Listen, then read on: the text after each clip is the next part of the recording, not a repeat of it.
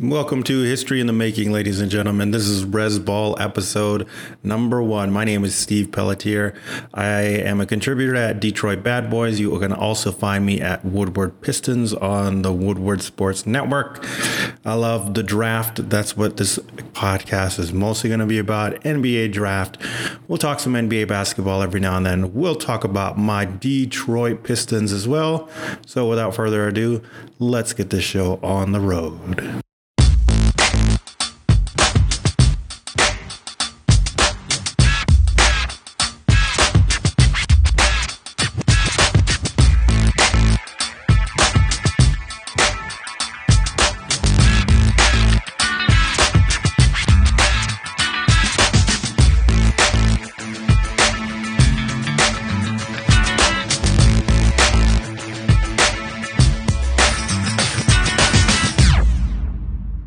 So, what's up with the name of this podcast? I bet you're asking yourself that right now. Well, do not attempt to adjust your radios, your sets, wherever you are. Yate, Steve Pelletier, Yinishe, Maidishkijni initially, Bilagana Bashashchin, Gilanchitni Dashache, Bilagana Dashanele. What in the world did I just say? I bet many of you are wondering.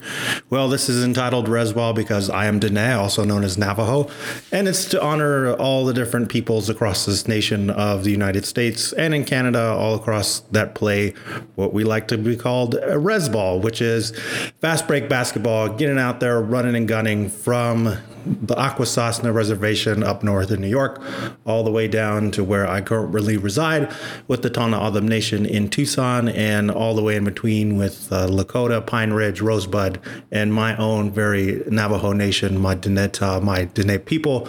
We all play res ball it is definitely ingrained in the culture, hence the name of the podcast, RezBall. Stick around to the end and I will tell you exactly what I said in the Dene language.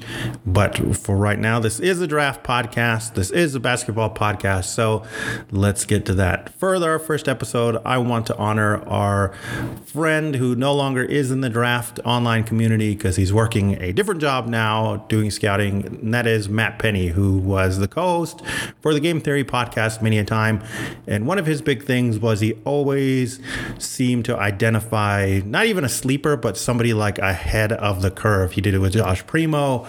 He did it with Josh Minott.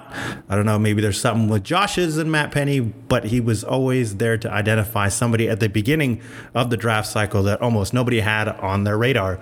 So, with that in mind, we'll talk about sleepers and try to do the Matt Pennie special of identifying one prospect that is on almost nobody's radar right now. So let me tell you how this is going to work first. First, I'm going to give you the names of 10 sleeper prospects, and then I'm going to go into the Matt Pennie special. The Matt Pennie special is a freshman, number one, somebody who probably is not going to start, just like Josh Primo, just like Josh Minott.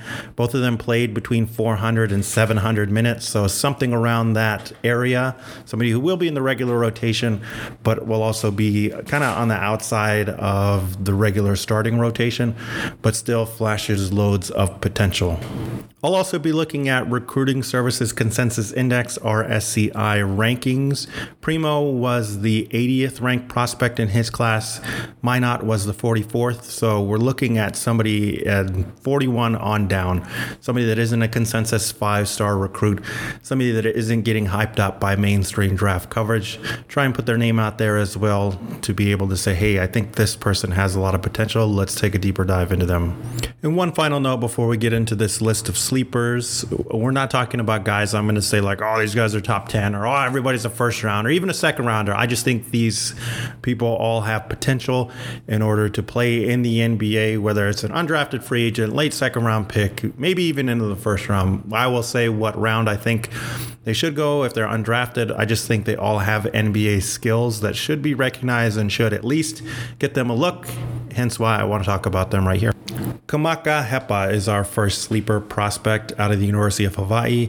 He comes from the Inupiat people. His hometown is Barrow, Alaska, which is incredibly far north, almost in the Arctic Circle. It might even be in the Arctic Circle. He originally played for Shaka Smart and the University of Texas. His first three years, Shaka Smart was let go. Hepa transferred to the University of Hawaii. Unfortunately, Hepa did not get much playing time while he was at the University of Texas, but with the University of Hawaii, this past season.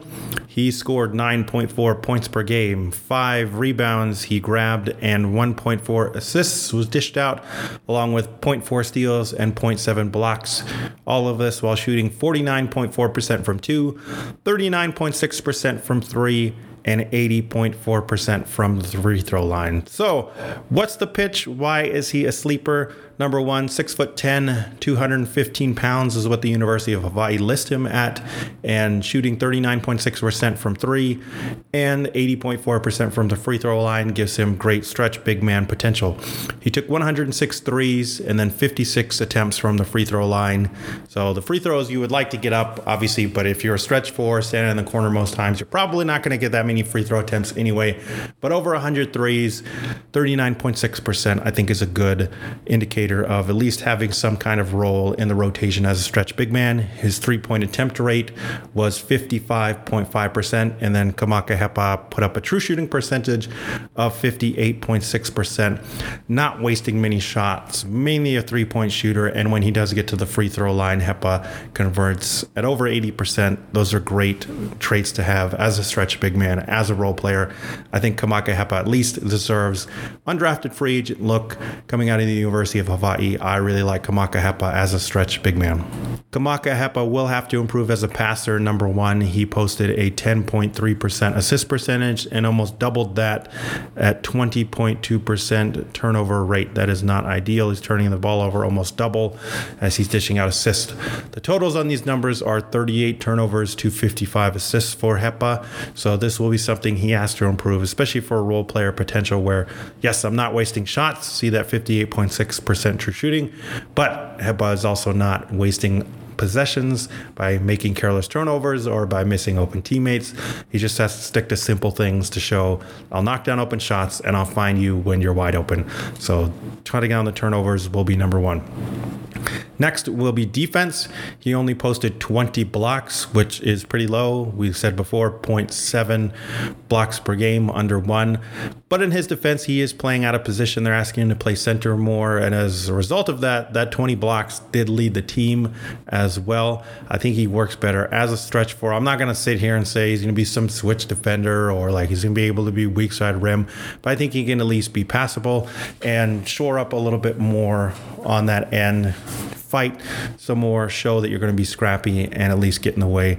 Davis Bertans, I think, could be a reasonable outcome, something like that. Because again, Bertans not a fantastic defender. He's mainly a shooting specialist. That's what Kamaka Hepa should be shooting for. So moving right along in our sleepers here, the next prospect I'm looking at is a guard out of St. Louis University, the Billikens. His name is Gibson Jimerson. Gibson Jimerson is listed at six foot five, 205 pounds. He put up 16.3 points per game. 2.3 rebounds, 0.08 assists, 0.5 steals, 0.0 blocks. Last year, shot 46.7% from two point range, 42% from three, and 82.6% from the free throw line. That 16.3 points per game led St. Louis last year in points per game. The team was 23 and 12, with uh, Jimerson leading the way. So, underrated team, underrated guy. This is somebody who, number one, is a legit shooter. He put up 207 three pointers this past year, and Jimerson knocked down 87 of them for that 42%. And the free throws as well, he took 115 attempts, and Jimerson knocked down 95 of those for that 82.6%. That is a fantastic combination to have over 40% and over 80% from the line. So you know for sure he's going to get his shots up. And he got a lot of them up.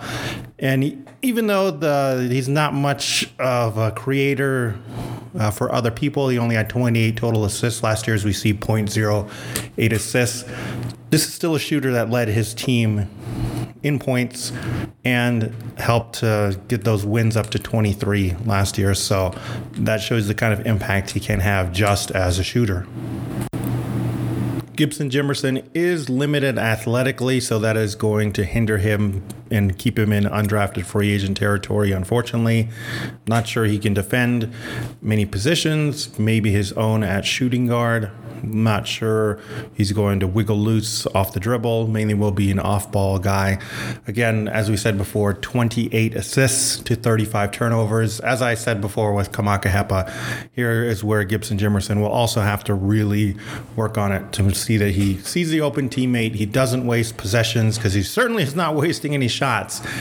And he only had 79 rebounds. I don't know that that is really concern. I'm sure some scouts and some people will knock that on this prospect.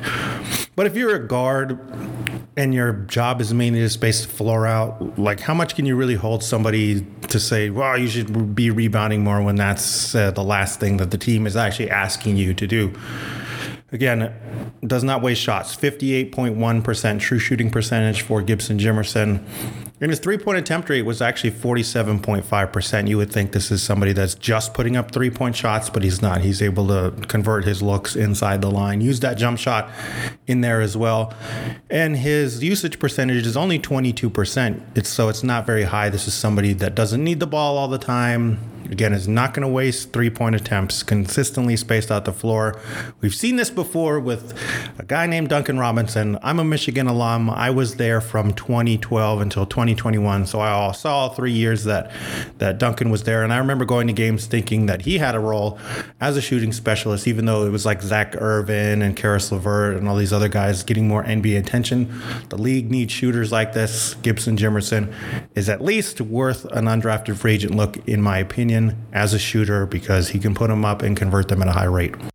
Let's stay on the track of shooting, and we'll go to a player out of Pepperdine who's gotten some draft buzz, but I really think that he has not gotten enough draft buzz, and that is Houston Mallette, the guard out of Pepperdine. He's listed at six foot five, 185 pounds, so he's a bit on the skinny side, but he is a sophomore, a true sophomore. So this past season at Pepperdine, he helped lead the team in scoring with 13.6 points per game, pulled in 3.3 rebounds, dished out 1.9 assists, had 0.7 steals, 0.2 blocks.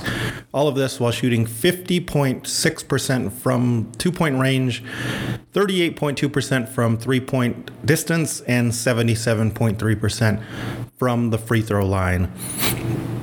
He is a shooting specialist as well. He took 186 three point attempts. This past season, drained 71 of them. Houston Mallette had that 38.2%. And Mallette also took 66 free throw attempts, drained 51 of them, and Mallette had that 77.3% free throw percentage. If you watch his film and watch any games, he is really active off the ball. You see him moving constantly all the time. You will see shades of like Reggie Miller, shades of Rip Hamilton. Again, not saying he's going to be that level of player, but he is that type of player that is constantly moving off the ball and working himself open. He doesn't need it all the time. 20.8 usage percentage. That was like third highest on the team, I believe, uh, at Pepperdine. So again, he's not demanding the ball, but he can still score a lot. 56.3% true shooting percentage, a couple ticks below where Gibson Jimerson was. His three point attempt rate is up though at 52.2%, so a little over half of his threes come from, or some, excuse me, half of his shots come from three point range. So again, good indication of being a shooting specialist. Mallette will have to work on his defense, six foot five, 185 pounds. Probably mostly just point guards and shooting guards is what he will be asked to guard with that size. I'm not really sure his level of defense right now that Pepperdine team was 7 and 25, even with him leading the way in scoring. So they need more of an on ball creator, which again is where Mallette is going to lack. Number one, he doesn't do much with the ball in his hands. And number two, defensively, you can't really knock him either because he's a freshman, but he just needs to show more there, show he can at least stick with guards, play tough man to man defense, get in people's way, and that will up his potential. I think he does have potential to be a second round pick because, again, as a freshman, being able to lead your team in scoring just mainly as a three point shooter shows that he does have quite a bit of shooting stroke and gravity that somebody like maybe a Cade Cunningham for my Pistons need. Somebody who just has that, you know, fire flamethrower that always requires you to have a man on them and pull an extra defender away. Really quick, too, Pepperdine does have another draft prospect on their team in Maxwell Lewis, who's listed at six foot seven, 195 pounds.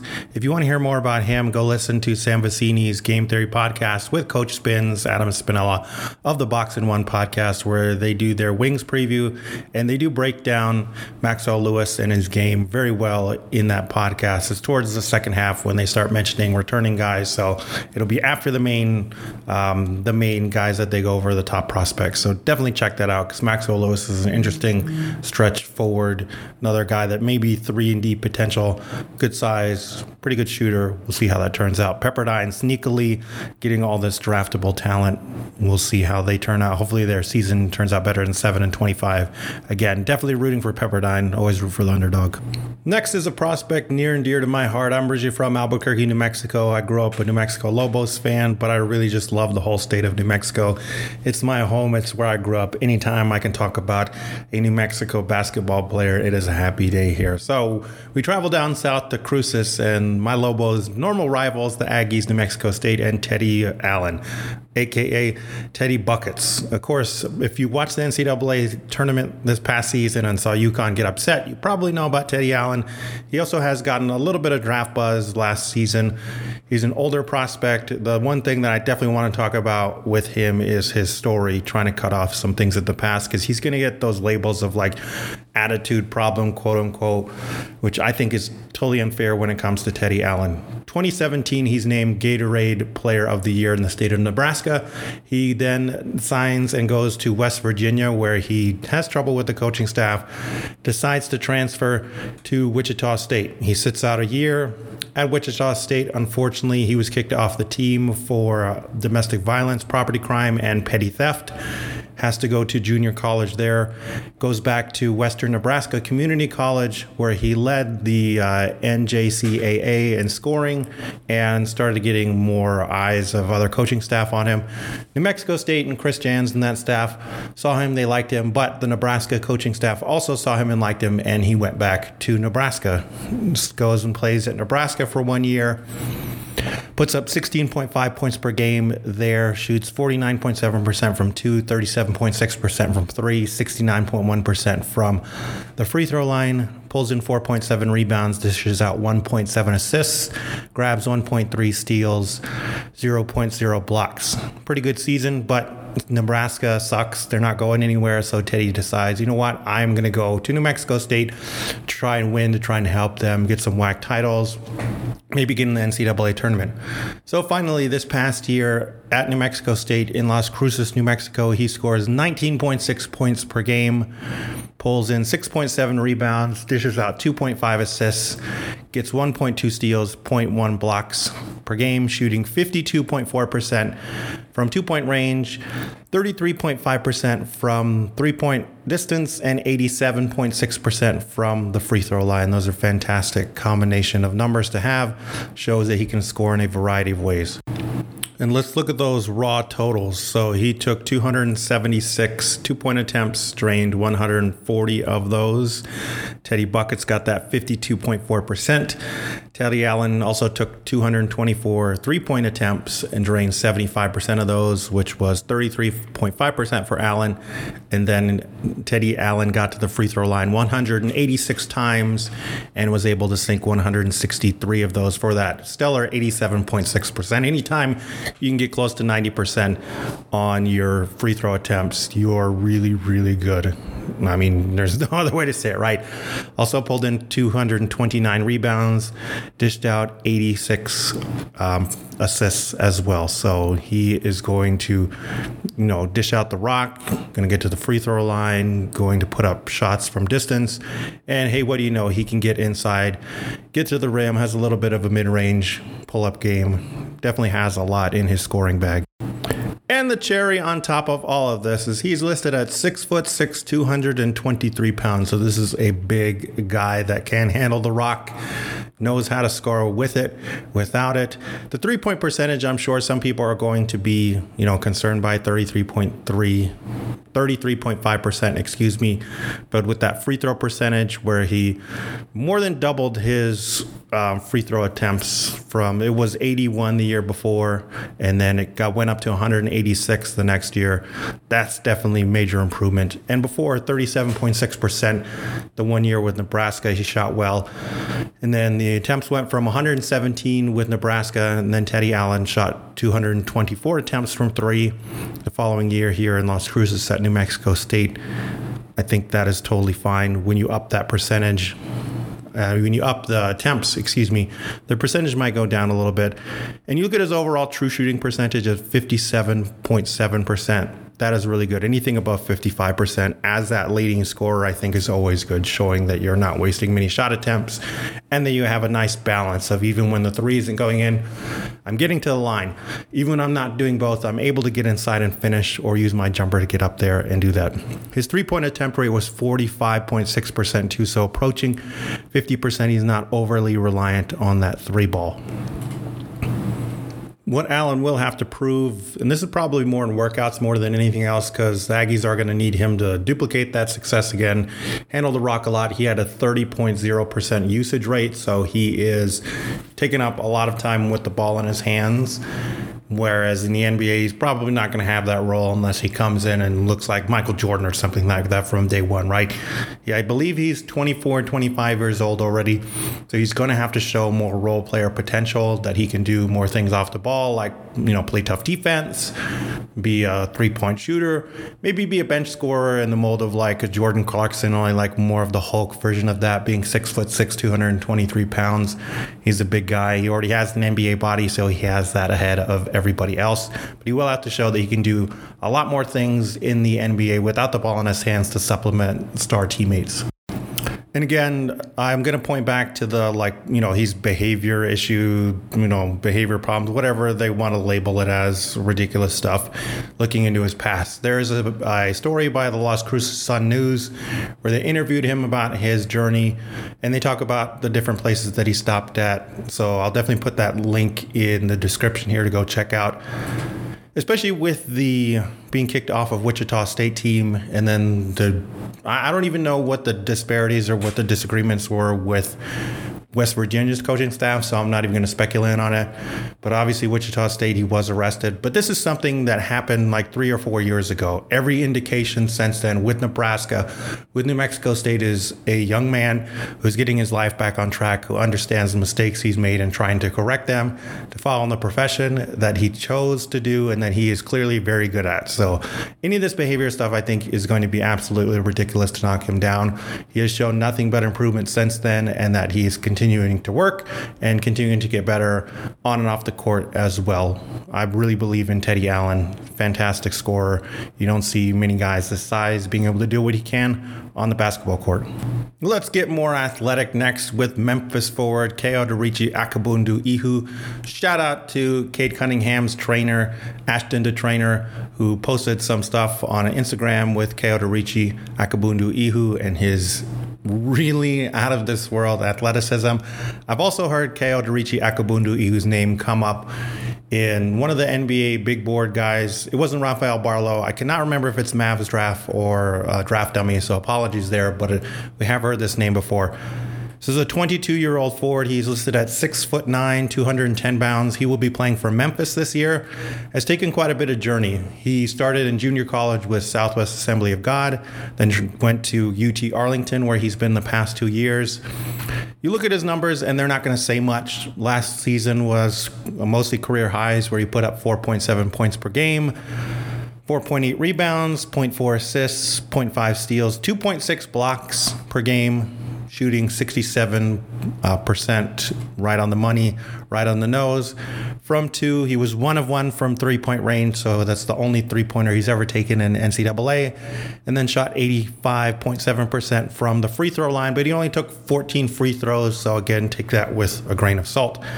But this is a prospect, again, whose athleticism, I do not even know how to describe it to y'all. Six foot nine and 210. He has a seven foot four wingspan. 47 inch vertical. What does that mean? Just go look up Kaodirichi Akobundu Ihu on YouTube and you will see him jump and touch the top of the backboard like in so many different uh, there's so many different videos. Again, it's hard to really put it into words. There is a video on him that the the um, YouTube channel Whistle did.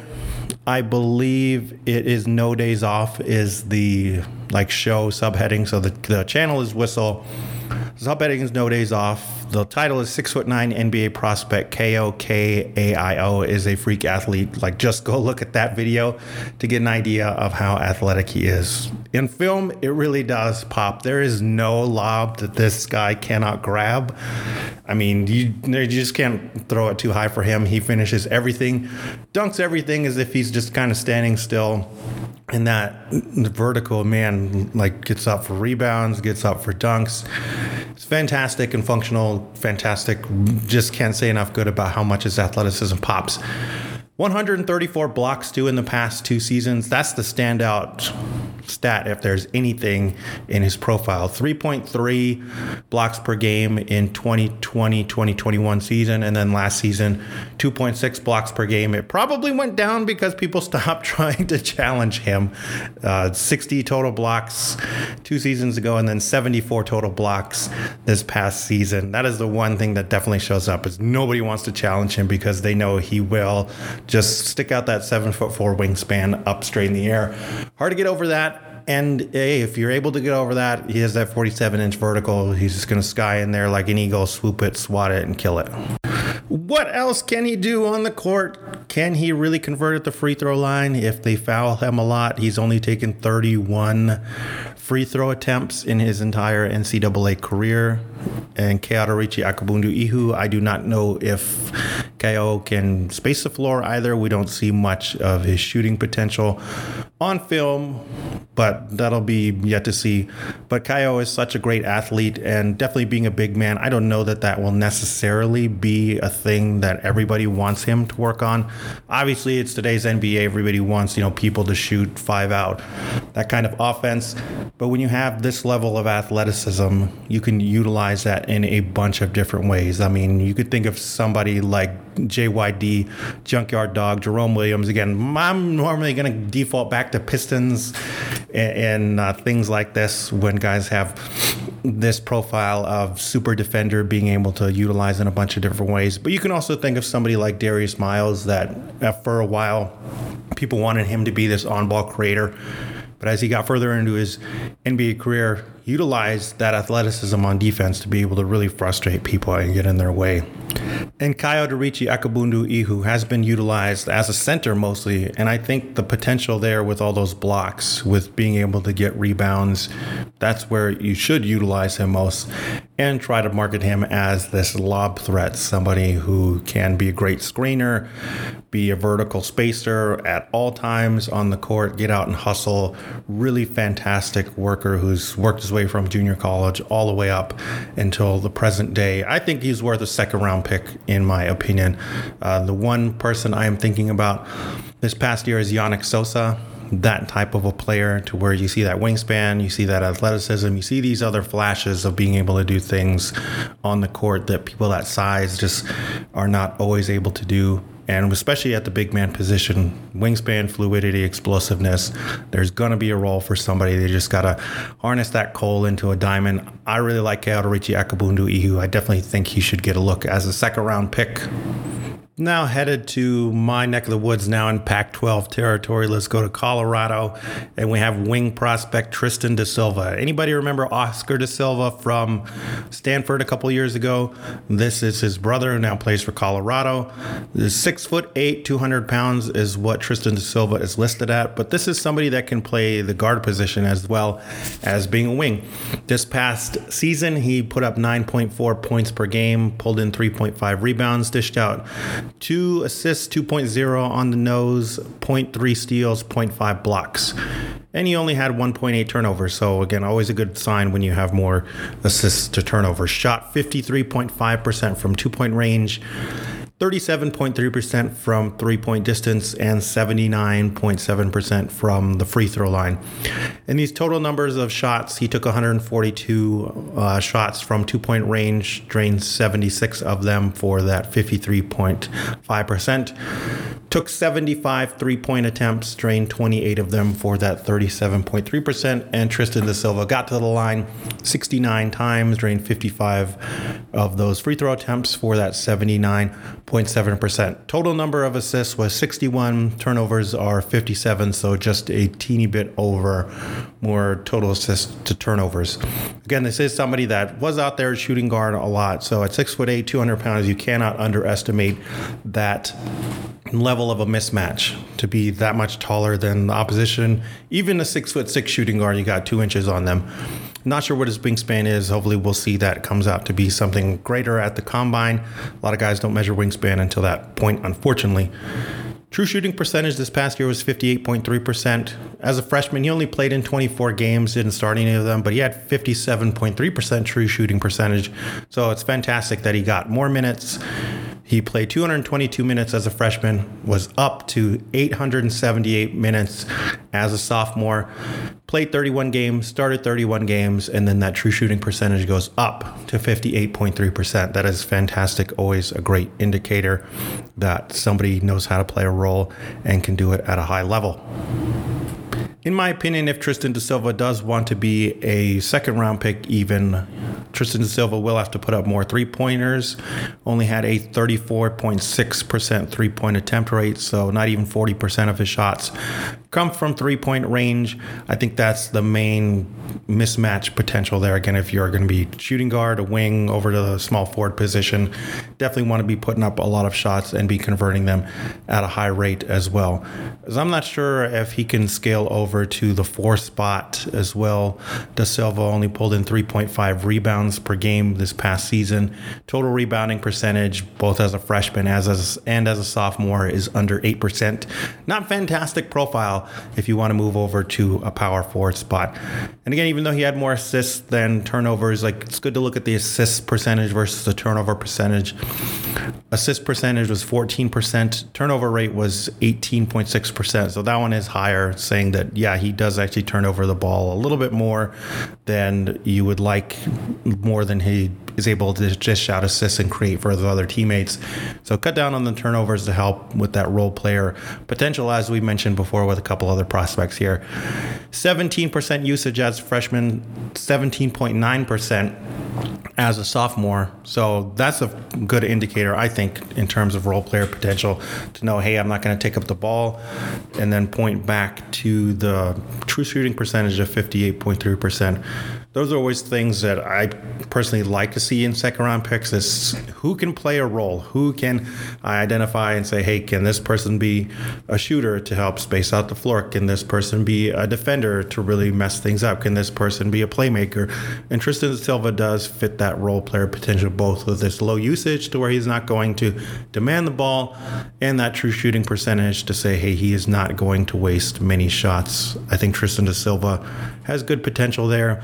Solid on defense, but as always, you'll have to improve there as well. Continue to show that, yes, I can guard twos and threes. If he could guard point guards, that would be fantastic as well.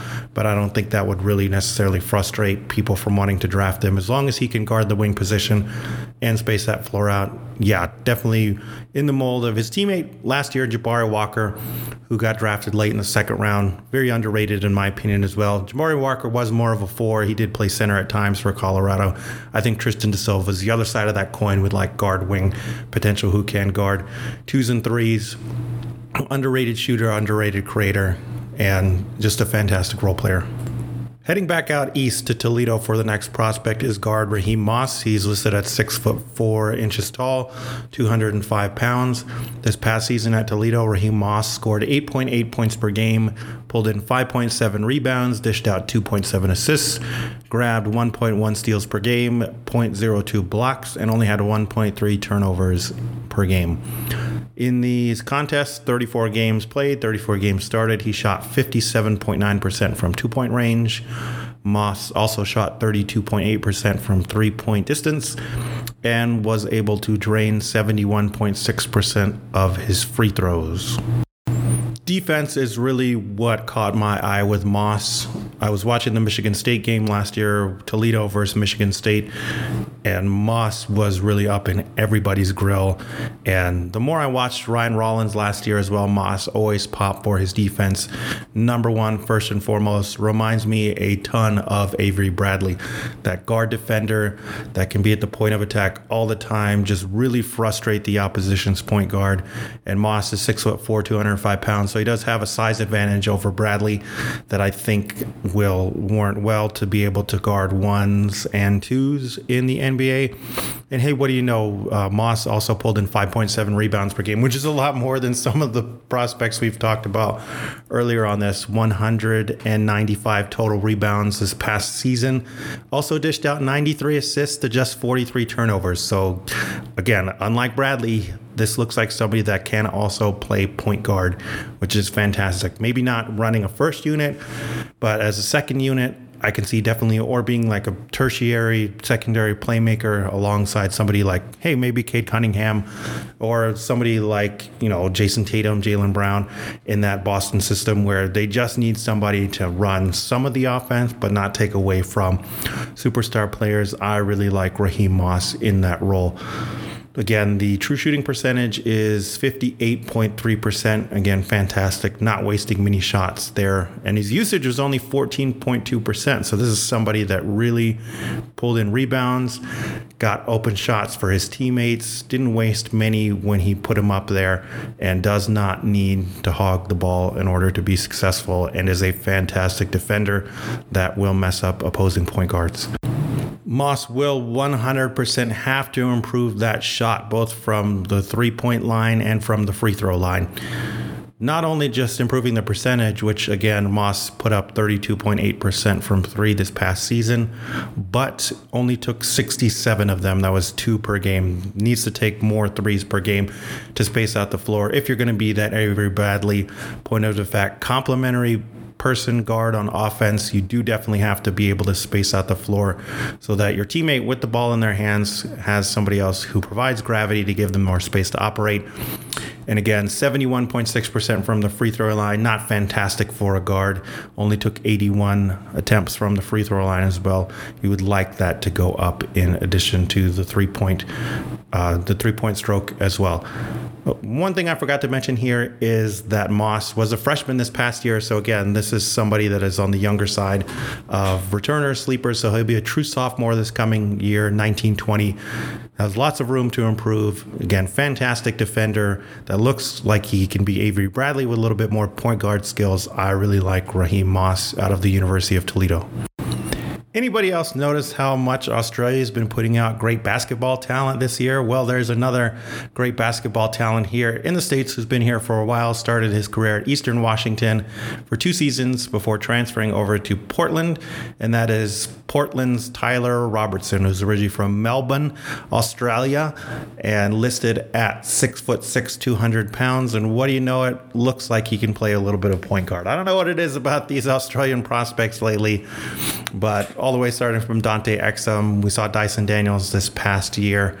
Uh, and we have Josh Giddey. They all really know how to play point, not just like be able to pass, but be able to have point guard skills. So Tyler Robinson, Robertson, excuse me, in this past season at Portland, put up 15.3 points per game, pulled in 6.3 rebounds, dished out 4.5 assists per game, point uh, or 1.3 steals per game, 0.3 blocks, and only 2.5 turnovers.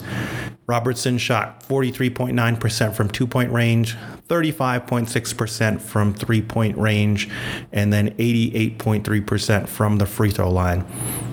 He took 223 two point attempts. He took 160 three point attempts and then 137 free throw attempts. So, again, the two point percentage was 43.9%. Not fantastic. You would like that to be better. 35.6, again, like right around average for shooter, but 88.3% from the free throw line for Robertson. Good indicator that that stroke looks good and has good mechanics up top at least. But just for a little bit of context on Robertson's shots, he did lead his team in three point attempts. So he is the primary floor spacer for Portland with that 167 attempts was second in two point attempts. So again, second leading guy getting uh, shots up there, and then 137 tied with Chris Austin for that team lead at the free throw line. So this is somebody that is relied upon to be a primary floor spacer and a primary uh, scorer. And hey, what do you know? He's also the primary playmaker, dishing out 143 assists versus 79 turnovers. So almost two to one turnover ratio. That is always good. And again, what's up with these Australian prospects and being able to really know how to play point? Fantastic. Oh, and uh, before I forget, he did lead the team in rebounding too, with those 203 total rebounds. So definitely somebody that can do a lot. Six foot six, 200 pounds out on the basketball court, knows how to position himself for rebounds, knows how to get teammates open, and can score. Athletically, though, Robertson might be the one on this list I have most concern about. I am not certain he could really guard point guards despite being able to play point, so he probably would need to move over to like shooting guard, small forward, maybe. Foot speed, lateral agility, that's going to be the biggest question mark for me on him. Portland plays in the WCC, so they will see Gonzaga, they will see St. Mary's, they'll see our uh, aforementioned guys from Pepperdine. All of them are in the WCC, so there will be film out there to see against NBA competition, NBA athletes. That will be the big thing. Is just what does Robertson's athleticism look like, and especially on defense, who would be who who will he be able to guard? What position is he going to look to guard? But everything else looks like this guy knows how to ball out out. Fantastic guard, wing, can move him somewhere. Maybe like I don't want to say Joe Ingles because that seems like a lazy comparison. You know, one Australian to the other, but it's hard not to make that comparison here with the size, with the playmaking ability, with the ability to rebound, and just can do a bunch of different things on the basketball court, just like Joe Ingles, and maybe like slow Joe over there despite that athleticism, just has such a great basketball IQ that knows how to get after on defense too with positions and angles. Not saying that's going to happen, but I would not be shocked if that was the case too. Robertson probably starts off undrafted free agent territory as well. Maybe second round, late second round, but I think still at least worth undrafted free agent look.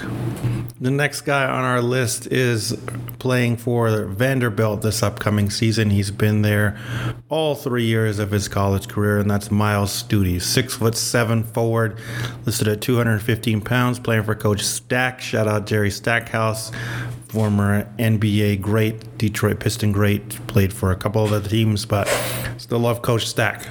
So this past season at Vanderbilt, Stute put up 8.5 points per game, 3.7 rebounds, 0.4 assists, 0.7 steals, and 0.3 blocks per game.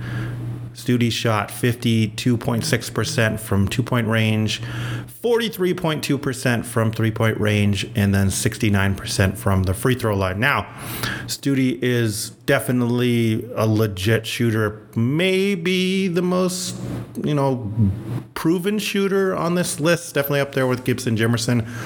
If anybody watched Vanderbilt last year, Scottie Pippen Jr. was the whole offense. He put up 736 points per game. I believe he led the NCAA in free throw attempts last year with 299. If not, it's still a ton of free throw attempts. One of the main reasons why Scottie Pippen Jr. was able to cook and go to work is because of Myles Stute, who took 183 three point attempts. That was his main job was to space out the floor for Scottie Pippen Jr. to work and to operate and he not only did that, he converted at 43.2%, which anything over 40% is great. Anything over 42% is fantastic, in my opinion. And anything over 153 point attempts is a good rate. And to convert it at that high level shows that, yes, this guy can shoot the basketball. 69% from the free throw line is obviously worrisome, but he only took 42 free throw attempts. And a lot of times with the shooters, you got to get into rhythm. So 42 attempts across 36 games. Not a lot to really get in a rhythm. That'll be something to definitely monitor going forward to see if the free throw attempts are off. I mean, really, the only prospect or only player I can ever think of who had a bad free throw percentage, but a good three point percentage is Bruce Bruce Bowen uh, out of the San Antonio Spurs. Go look it up. I there were seasons where he shot like in the 50s from the free throw line, but then it was like 38% from three point range. It's never made sense to me, but good thing he was such a great defender, fantastic player, definitely one of a kind in a lot of regards. Bruce Bowden. but back to Myles Stute concerns are number one, he only took 38 two point attempts this past season. That is tiny. Like that's all he did was take threes. Again, that's his job. That's what he was asked to do. But what else can he do inside the two point arc with Scottie Pippen now gone? I believe he's still on a two way contract now, undrafted free agent with the Lakers. Stute's got to be able to show more inside the arc to take more than 38 total attempts. That was barely over one attempt inside the three point arc per game. 1.1 attempts from two per game versus 5.1 attempts from the three point line per game. Great that he can shoot, but what else can he do? The other thing for me is six foot seven, 215. This is somebody that can profile to be a stretch four, except that he only pulled in 132 rebounds, which was third on the team behind Jordan Wright and Cora Miller Brown, who were Quentin Millora Brown, excuse me, who are both kind of like center forward. So I think that's really the main thing for me that I would like to see him improve on to show yes, not only can I stretch the floor, but I'm able to rebound to be a stretch four and be able to do something other than just shoot the three ball. Defensively, I think Myles Stute's okay as well. I would like to see him be a little bit nastier on that end because he does have a profile to be somebody like Mike Scott, who played in the NBA quite a bit and was in quite a bit of rotations, mainly on Philadelphia for all those years, being a stretch forward. And he was able to pull in a lot of rebounds, shoot a lot of threes. I think Myles Stute can be like that if he can show a little bit more fight and tenacity on defense. Not that he's a bad defender, but that's just going to separate him even more with that ability to shoot the rock like he can. And I mean, it might also not matter because if you look at Myles Stute's true shooting percentage is 63.5%, which is really, really good. Anything over 60% is good.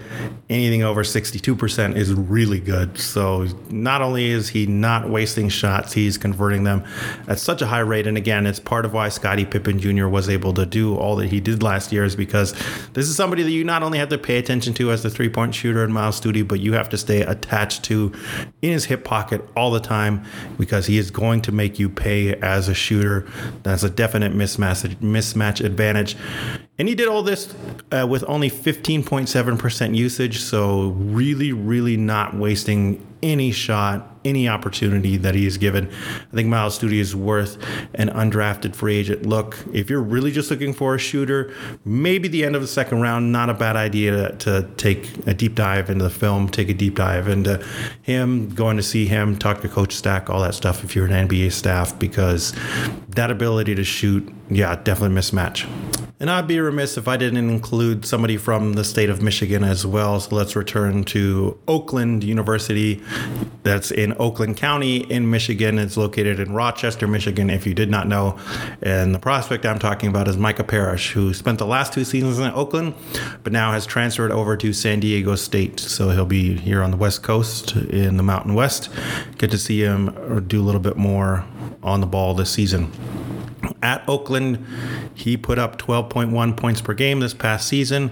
Also pulled in six rebounds per game, 6.0, 1.4 assists, grabbed 1.7 steals, 0.2 blocks per game, and shot 53.2% from two point range, 35.3% from three point range, and 80% right on the nose from the free throw line. San Diego State has Parrish listed at six foot six, 200 pounds. He was previously listed at six foot six, 180 pounds with Oakland, so it looks like he bulked up more. Number one is going to be a three and D wing. I mean, six foot six, 200 pounds, able to shoot like that, both uh, 35.3% from three and then 80% from the free throw line. He put up 133 total three point attempts this past season and then was at the free throw line 110 times. So Micah Parrish is able to shoot at a pretty good volume that is 4.4 attempts per game. If you know anything about Oakland Grizzlies as well. They put up a lot of threes and put out quite a bit of good shooters between Kendrick Nunn and Kay Felder. Felder, current MVP over in China, somebody who I really thought should have gotten more shine in the NBA. They put out fantastic shooters. So Micah Parrish comes from that line as well. The reason for transferring to San Diego State, I think, is just to get more on ball reps. He was third in line really at Oakland behind Jalen Moore and Jamal Cain.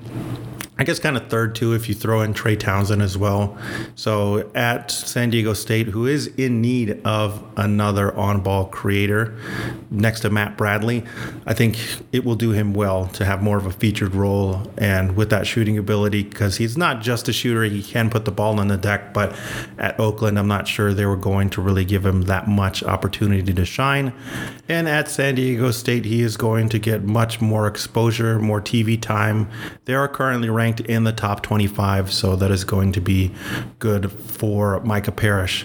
Also, in the kind of limited appearance on offense, his usage was only 17.9%. Again, he was not one of the focal points of the office uh, offense, but he still got to the line 3.7 times per game, which is pretty good for being fourth in line. And that free throw attempt rate is 42.5%. So almost half of his time out there, he's able to get to the free throw line.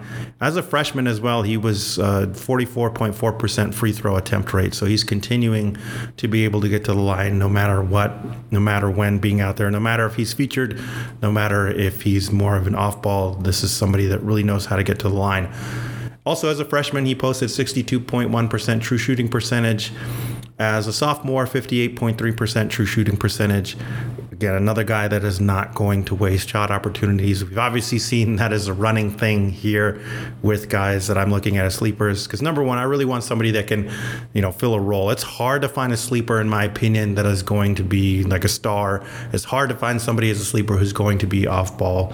But I would like to find guys that number one can fill that role, have traits that show, yes, I'm able to get on the court no matter what, like Micah Parrish is able to do with that free throw attempt rate that no matter what you're going to put me in there, I'm going to be able to draw contact and get us some extra shots. If Parrish is going to be in more of a featured role, passing is going to be the number one thing for Parrish. 43 assists to 56 turnovers, not a good combination for somebody that wants to be featured more. He's going to have to turn that around, show that he can create more for his teammates and keep the turnovers down as well. The assist percentage to both years as a freshman and as a sophomore were below 8%. So that really has to take, you know, more than double up, in my opinion, in order to show that I can do a little bit more. I can pass because anything below 10% assist percentage is questionable, in my opinion, It really would have to dive into the film of like, why are you not passing? Why are you not creating even 10% assist rate? That has to be something to be looked into. And defensively, uh, he's somebody I really buy into as well. Oakland guys, he's from Detroit as the hometown. You know they're going to get after it on defense. They can do it that way. San Diego State as well really helps to beef up guys on defense. They know how to get after it, even if they're not the best defenders. They understand positioning, and understanding I have to play defense. Again, I'm a UNM New Mexico alumni growing up, seeing San Diego State more than I would like to definitely know the long tradition of having great defense and guys that buy into being good defenders and buy into the system. So I definitely believe Micah Parrish will be solid there on defense as well as he's already shown to be solid on defense at Oakland.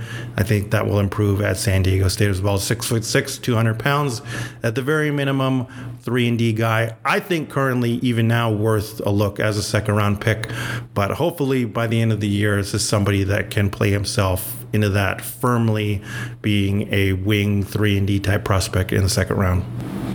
So now, ladies and gentlemen, we finally arrived at the Matt Pennie special. Again, this is going to be a freshman somebody that is not widely regarded as a five star, somebody 41 or below in RSCI rankings, but also somebody that does seem to have great potential for a variety of reasons. So, my pick for the Matt Pennie special is University of Arizona wing Filip Borovicanin. So, if you remember at the beginning, I said I am currently located in Tucson, Arizona. I actually work here at the University of Arizona. So, I've seen Filip Borovicanin up close a little bit here, both at the blue and red game and just around campus in practice.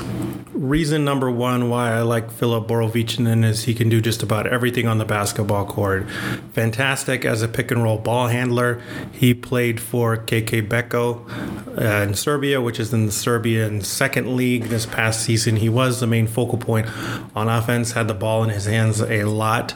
And on film, you see him operate in pick and roll, able to go uh, over screens, be able to navigate how to attack guys that go under the screen, shoot the three over them when they give him that space. And also the defenders that stay attached, Borovicanin really knows how to play at different speeds, able to get guys on his hips, able to use a couple dribble moves to get free, can flash a step back every now and then at six foot eight, six foot nine, 185 pounds ball handling, pick and roll, ability to change speeds, can shoot well. Like that's a great starter set. And hey, what do you know? He can also pass. I don't have numbers for you. The only things I can give to you right now, unfortunately, are just what's available on the University of Arizona website. He averaged 20 points, nine rebounds, and four assists uh, for KK Beko in Belgrade, Serbia this past season. His team did get to the championship this past season. And then uh, with under 16s with European youth basketball. He averaged 34.6 points per game and was the tournament MVP. And he also averaged 18.6 rebounds, 4.8 assists when he was in the under 16 team. This is a guy that's been at it for a while. Again, fantastic all around skill set. The passing does stand out too because he will whip some one handed no looks that you're like, whoa, where did that come from? But it's clear this is somebody who understands how to operate in the pick and roll both as a scorer and as a passer. So, like Primo and like Minott, Borovicanin is not going to start right away, probably not start many games at all here. Minott was eighth in terms of minutes on that Memphis team this past season, and Primo was fifth in terms of minutes, played 30 games, only started 19 kind of like the sixth man came out a little bit later in the year. I think Filip then probably falls somewhere in between that and like seven, six, maybe if all things go according to plan.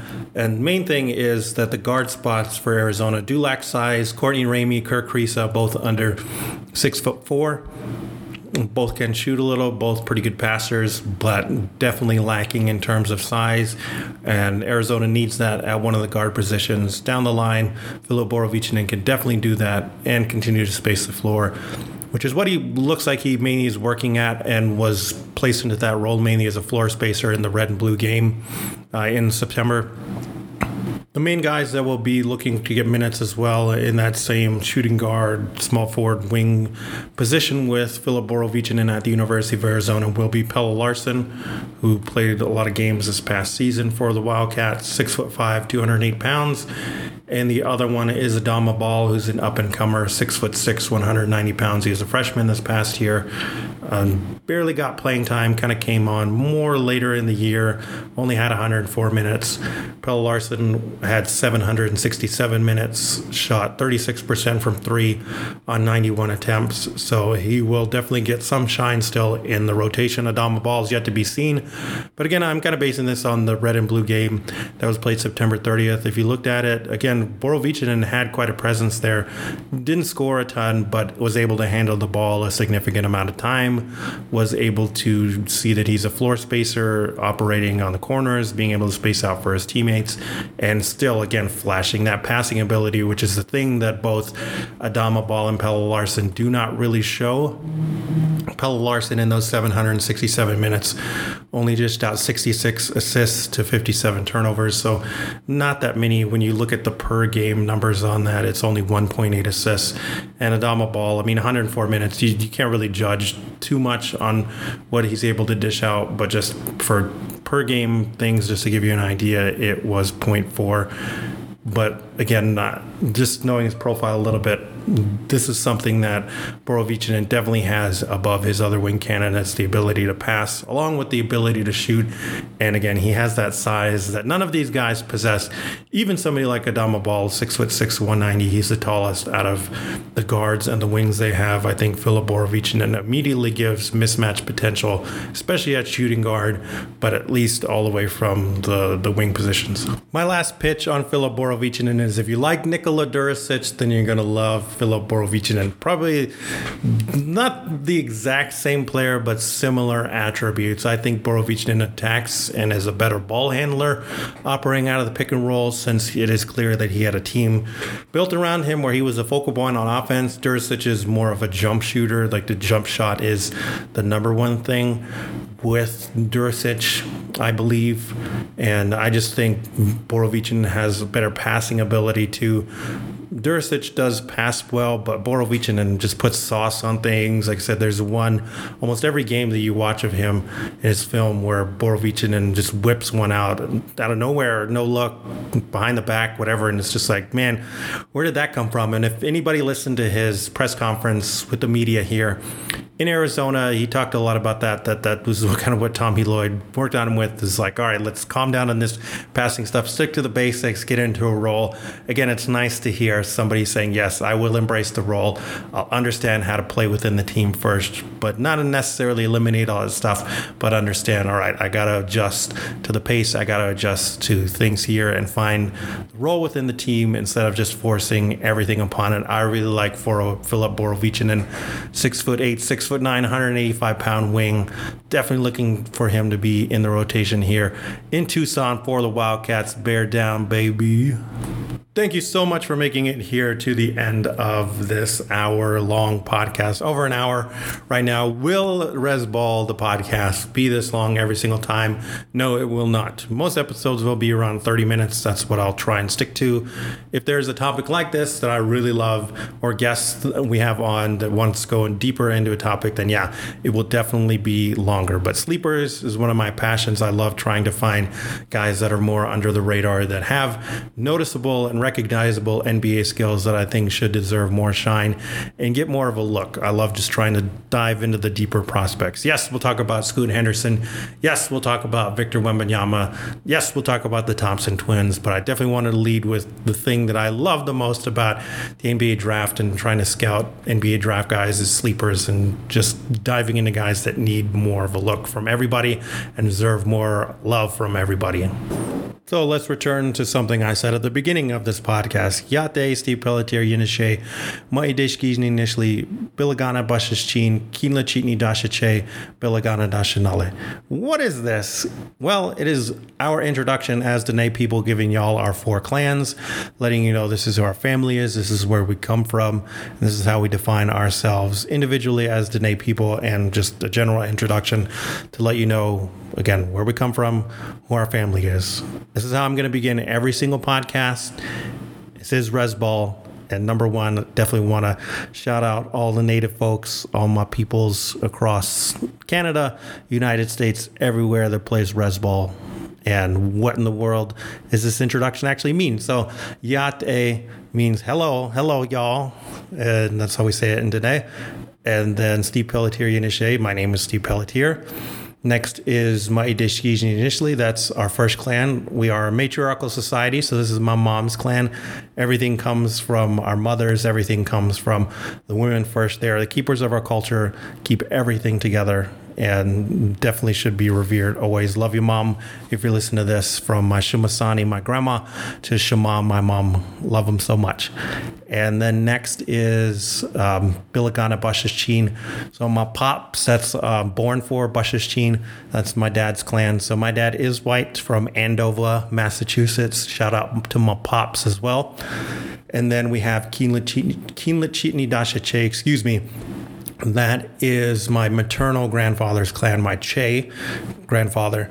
And Keenla Chitney means Red House clan. And then we have um, Bilangana Dasha Nulla. So Nulla is my paternal grandfather. And again, my dad's from Andover. He's white, so his dad is white. And my dad's dad is originally from Montreal. So hence my last name, Pelletier. Peltier, if you come from the French speaking parts of the world. And it's not just us Dene people who introduce ourselves this way with clans and with identifying who our clans are, how we define our family. Most tribes will have an introduction this way.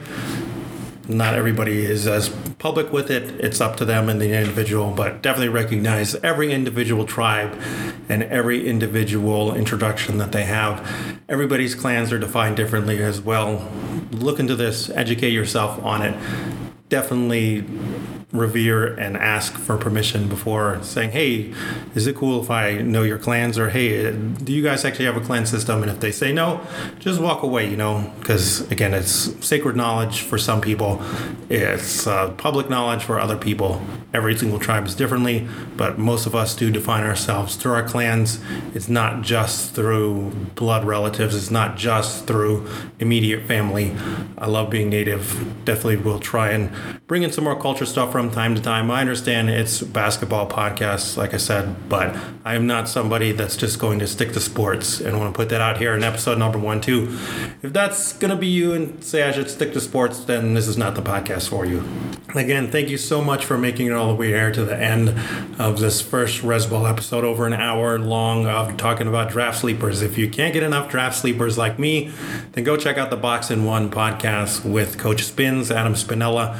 He has an episode entitled Sleepers that he did with Maxwell Bombach. They both do a fantastic job deep diving into a couple guys I actually wanted to talk about here, but they obviously have way more knowledge and insight than I do on these guys, able to talk to people within the programs that they are at. So definitely check those out. Uh, I'll put a link in the description to that episode as well. The names they bring up are Zach Hicks, out of Temple wing. Apparently six foot nine now, which I did not know. It's a big deal to me now. A good shooter. And then there's also Dylan Jones out of Weber State. I'm a big Dylan Jones fan. Six foot six, like 230, 240. Really good shooter. Not sure about defense, but kind of like David Roddy meets Xavier Tillman almost. If you don't know Dylan Jones out of Weber State, go check him out. Very unique player to look into. Jayden Nunn, shout out Flint Town, another fantastic Michigan basketball player playing at VCU, Gunner developing playmaker, good guard, and then the other guy that they dove into a little bit more was Tucker DeVries out of Drake, another guy that's probably going to get uh, Jake LaRavia comparisons as they bring up in their tall shooter, pretty scrappy defender. Definitely a lot to like there. Go check out that Box and One Sleeper podcast with Coach Spins and Maxwell Bombach. Now we've finally reached our end, and what I'm going to say every week, Hagone. What does Hagone mean? I mean, you can translate it as goodbye, but I mean, it really just means, well, there is no definitive end. It's just like, well, because we'll see you again next time. So thank you again so much for listening to RezBall. I hope to grow this channel, to grow this podcast so much in the future. Um, to have guests on and just continue to talk draft. I'll be here no matter what. Thank you again. Agone.